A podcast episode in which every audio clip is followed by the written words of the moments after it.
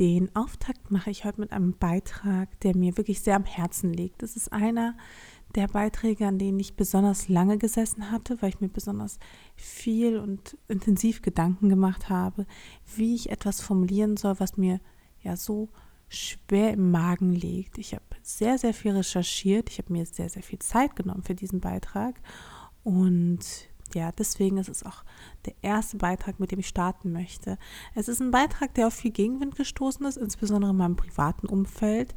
Dort wurde mir auch oft von diesem Beitrag abgeraten, insbesondere weil es natürlich ein sehr schwieriges Thema ist. Es geht um Rassismus und ich habe versucht, mich ja indirekt auch in, in eine Person, die von Rassismus betroffen ist, hineinzudenken Natürlich fällt mir das sehr, sehr schwer, denn ich selbst bin nicht von Rassismus betroffen und genau das war auch der Punkt, der auch viel kritisiert wurde, denn über Rassismus sprechen sollten scheinbar in erster Linie die, die auch davon betroffen sind. Aber ich glaube, das Gegenteil ist der Fall. Wir alle sollten darüber sprechen und darüber nachdenken.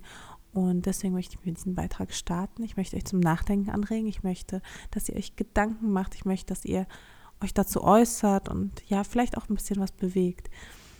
Viel Spaß beim Zuhören und hinterlasst mir gerne euer Feedback. Liebe Hörer, wir müssen reden. Doch diesmal soll es nicht um mich gehen, sondern um unsere Gesellschaft. Eine Gesellschaft, um die ich mir zunehmend Sorgen mache. Mesut Özils Austritt aus der Nationalmannschaft wegen Gründen des Rassismus hat eine Debatte ausgelöst, die meiner Meinung nach längst überfällig war. Denn Mesut Özil, deutscher Staatsbürger, geboren in Gelsenkirchen, sah sich mit Rassismus konfrontiert. Und dass Kommentare wie Türkensau und Ziegenficker, das sagte übrigens SPD-Politiker Holzhauer zu ihm, einfach nur rassistisch sind, darüber müssen wir nicht diskutieren. Wer also behauptet, Özil würde nur jammern, der hat sich mit dem Thema nicht vernünftig auseinandergesetzt. Auch die Bild-Zeitung beteiligt sich munter an der Hetze gegen den Nationalspieler. Zuerst rüttelt man mit der Schlagzeile, er pilgerte nach Mekka und liebt eine Miss Türkei am Fundament Özils Deutschheit, um sie ihm nach der WM vollends abzusprechen. Beispielhaft fand ich folgendes Zitat dafür in einer Bildkolumne. Gut, dass Sie das Hemd mit dem Adler ausgezogen haben. Wir passen nicht mehr zusammen. Sowohl Holzhauer als auch Reichelt mussten anschließend viel Kritik ertragen. Doch geändert hat es wenig. Die traurige Wahrheit ist nämlich, Deutschland ist rassistisch. Sobald der Schutzmantel des sportlichen Erfolgs gefallen ist, wird sogar ein mehrfach ausgezeichneter Sportler, der als Nationalspieler eine WM gewonnen hat, in Deutschland geboren und aufgewachsen ist und, nicht zu vergessen, Millionen von Steuern gezahlt hat, ausgegrenzt, ausgedeutscht und ist zum Abschluss freigegeben. Versteht mich an dieser Stelle bitte richtig. Ich persönlich finde ebenfalls, dass es ein Fehler war, ein Bild mit Erdogan zu posten und sich nicht von der türkischen Politik klar zu distanzieren. Schließlich ist Mesut Özil auch ein Vorbild für viele junge Menschen da draußen und alleine schon deswegen hätte ich mir eine Klarstellung dahingehend ebenfalls gewünscht. Doch Fehler hin oder her, kein Fehler limitiert in meinen Augen rassistische Anfeindung. Keiner. Doch Rassismus, mal mehr, mal weniger offensichtlich, ist nun mal Teil unserer Gesellschaft. Und selbst einer der erfolgreichsten Nationalspieler Deutschlands wird davon nicht ausgenommen. Und das ist alleine schon deswegen so bestürzend, weil Rassismus für viele zum Alltag geworden ist. Und dadurch wird es zur Selbstverständlichkeit. Oder wie manche auch sagen, es ist halt so. Deswegen ignorieren viele die kleinen Sticheleien im Job oder lachen auch mal bei dem einen oder anderen unangebrachten Witz mit. Man will ja schließlich dazugehören. Angepasst sein, nicht auffallen. So schlimm war es ja auch nicht. Tja, bis Mesut Özil ausgetreten ist. Denn auf einmal betraf Rassismus nicht nur den Alltag irgendwelcher Unbekannten, es betraf die Fußballnationalmannschaft. Deutschlands ganzer Nationalstolz und auch Wunderpunkt.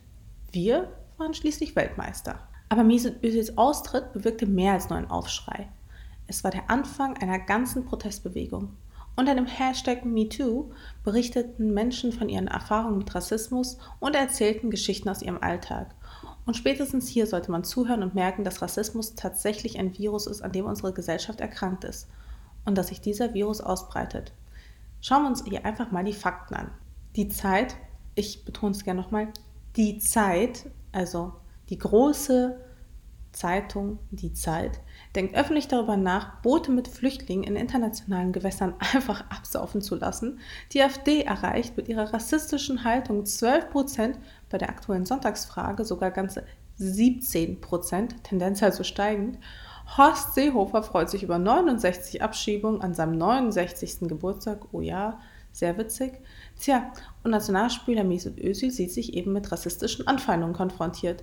Und dann will mir irgendwer noch erzählen, Rassismus sei in Deutschland kein Thema mehr? Das Gegenteil ist der Fall. Und das erkennt man spätestens, wenn man sich die Tweets der MeToo-Bewegung durchliest. Diese Geschichten machen mich betroffen. Aber was ich fast noch schlimmer finde, wie früh die meisten mit Rassismus konfrontiert werden. Denn für viele beginnt Rassismus schon an der Schule. Das ist insofern besonders schlimm, als dass Kinder diesen Kommentaren hilflos ausgeliefert sind. Es geht sogar so weit, dass ich manchen Lehrern bereits emotionalen Missbrauch vorwerfen würde und mich ernsthaft frage, wie es denn sein kann, dass ausgerechnet diese Menschen ausgebildete Pädagogen sind. Schlimm genug, dass Kinder unter sich schon grausam sind.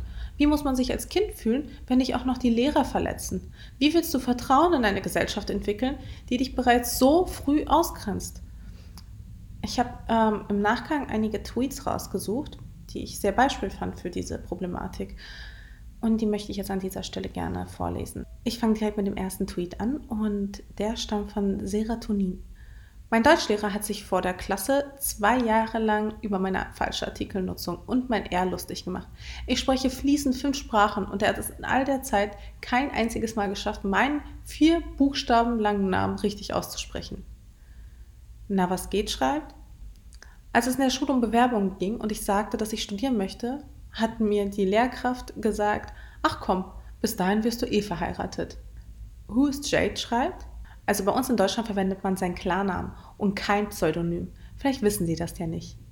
Das ist mein richtiger Name. Dekan an der Uni in Leipzig. Sosumbo schreibt, ein Kind im Hort erklärt meiner Tochter, sie wisse, warum sie so braun ist. Ihr Vater habe ihr erklärt, so markiert man die besonders dummen Babys, indem man sie eine Weile in einem brennenden Kohlefass schmoren lässt. Selveta B. schreibt, ich bereite Seminare vor, Student, sind Sie bald mit Putzen fertig? Wir haben hier nämlich gleich einen Kurs. Livinitup.de schreibt, mein Bruder ist Klassenbester gewesen, Einserschüler. Er hält eine Klassenarbeit Note 2 und vergleicht die Fehler mit Mitschülern und stellt fest, dass er trotz weniger Fehler eine schlechtere Note hat. Der Lehrer sagt nur, wenn ich dir eine Eins gebe, was soll ich dann den Deutschen geben? Hasnain Kasim schreibt, mein Vater arbeitete als Kapitän auf einem Frachtschiff. Gerichtsurteil in den 80er Jahren, um uns aus Deutschland abzuschieben mit der Urteilsbegründung, die Heimat eines Seemannes ist das Meer. Kein Witz, ich habe das Urteil noch. Shahak Shapira schreibt, wenn Neonazis seine Mutter bedrohen und die Staatsanwaltschaft ihr sagt, naja, vielleicht sollte ihr Sohn sich auch nicht so prominent in der Öffentlichkeit äußern. Julia Rabinowitsch schreibt, der Rettungsarzt, der meinte, meine Verwandte trotz schwerer Atemnot nicht behandeln zu wollen, bevor ihm der Pass nicht gezeigt wurde. Beim Lesen der Kommentare, und es sind so viele, überkam ich ein Gefühl der Scham und der Wut.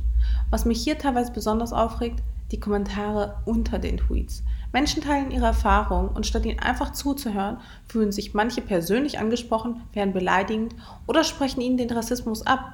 Statt Zuspruch und Verständnis müssen sie sich also weitere Demütigungen und Herabwertungen anhören. Da fragt man sich, was zur Hölle ist mit den Leuten los? Übrigens, und das sei an dieser Stelle anzumerken, finde ich es grundsätzlich falsch, Menschen ein Gefühl von Rassismus absprechen zu wollen. Menschen, die in Deutschland nicht von Rassismus betroffen sind, steht es nicht zu, ihn zu bewerten, was andere als Rassismus empfinden. Man bleibt einfach Zuschauer. Und, das möchte ich an dieser Stelle nochmal betonen, Almans oder Kartoffel ist wirklich kein Vergleich.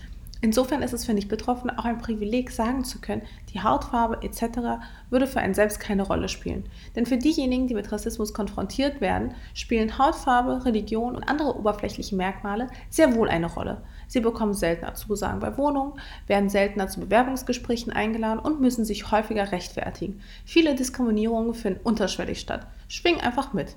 Auch bei Deutschen mit Migrationshintergrund scheint es Unterschiede zu geben. Asiaten sind bessere Deutsche als Afrikaner oder Türken und Schweden und Amerikaner sind ja sowieso keine Immigranten. Selbst jemand wie ich, der nicht mehr in Deutschland geboren ist und zweisprachig aufgewachsen ist, dafür aber europäisch aussieht und einen europäischen Namen hat, hat gar keine Probleme, obwohl Merve, die in der dritten Generation in Deutschland geboren und aufgewachsen ist, sich mit Diskriminierung herumplagen muss.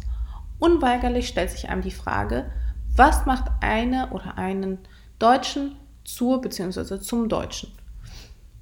Die, ist es die Hautfarbe, die Abstammung? Ist es die Mentalität, der Geburtsort, die Staatsangehörigkeit, vielleicht auch die Sprache? Wo fängt Deutschsein eigentlich an und wo hört es auf? Unterscheidung und Grenzen, wohin man schaut. Deswegen gibt es nur eine Lösung.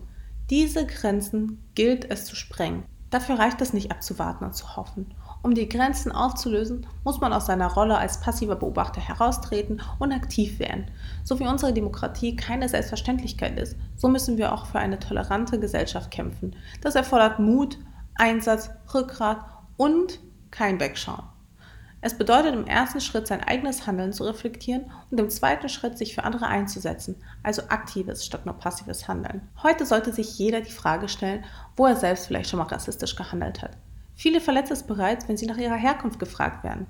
Wenn jemand sagt, er ist Hamburger beispielsweise, dann soll man das einfach so akzeptieren. Genauso wie die Tatsache, dass nicht jeder über seine schlechten Erfahrungen oder Hintergründe reden will.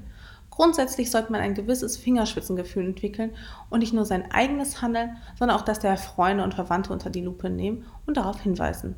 Das ist oft nicht einfach und erfordert Courage, aber es führt Schritt für Schritt in die richtige Richtung. Denn eines der wesentlichen Probleme, das ich in dieser Debatte sehe, ist, die meisten behaupten, sie seien keine Rassisten, dabei sind sie es sehr wohl und merken es einfach nur nicht. Viele betrachten ihre beiläufigen Kommentare nicht als rassistisch oder finden, das wird man ja wohl noch sagen dürfen. Um für dich selbst zu reflektieren, ob du in diese Denkmuster verfällst, frag dich einfach mal Folgendes. Wie würde ich handeln und was würde ich sagen, wenn ich Hautfarbe, Religion und Namen beiseite schiebe und keinen Unterschied mache? Akzeptiere, dass Murat genauso deutsch klingt wie Mark, Hautfarbe genauso unterscheide wie Augenfarbe, man ist mit braunen Augen schließlich auch nicht weniger deutsch und akzeptiere, dass der Islam genauso eine Religion ist wie das Christentum. Wenn ich also all diese Unterschiede aus meinem Kopf streiche, was bleibt dann noch? Richtig, der Mensch und kein Schubladenregal. Doch bei all der Kritik darf man nicht vergessen, wie viel weiter unsere Generation gekommen ist und wie viel toleranter wir sind. Wir sollten uns daran erinnern, wie viele von uns für Gleichstellung und Menschenrechte einsetzen und dass wir viele sind. Und auch wenn es manchmal nicht so scheint, so gibt es trotz des ganzen Bullshits Zusammenhalt und Courage, Nächstenliebe und Einsatz. Wir müssen nur alle an einem Strang ziehen, dann gibt es auch Hoffnung. Für uns Deutsche, Europäer und für uns als Gesellschaft. Oder, und mit diesem Zitat möchte ich abschließen, wie es die Ärzte mal formulierten. Es ist nicht deine Schuld, dass die Welt ist, wie sie ist. Es ist nur deine Schuld, wenn sie so bleibt. Danke fürs Zuhören.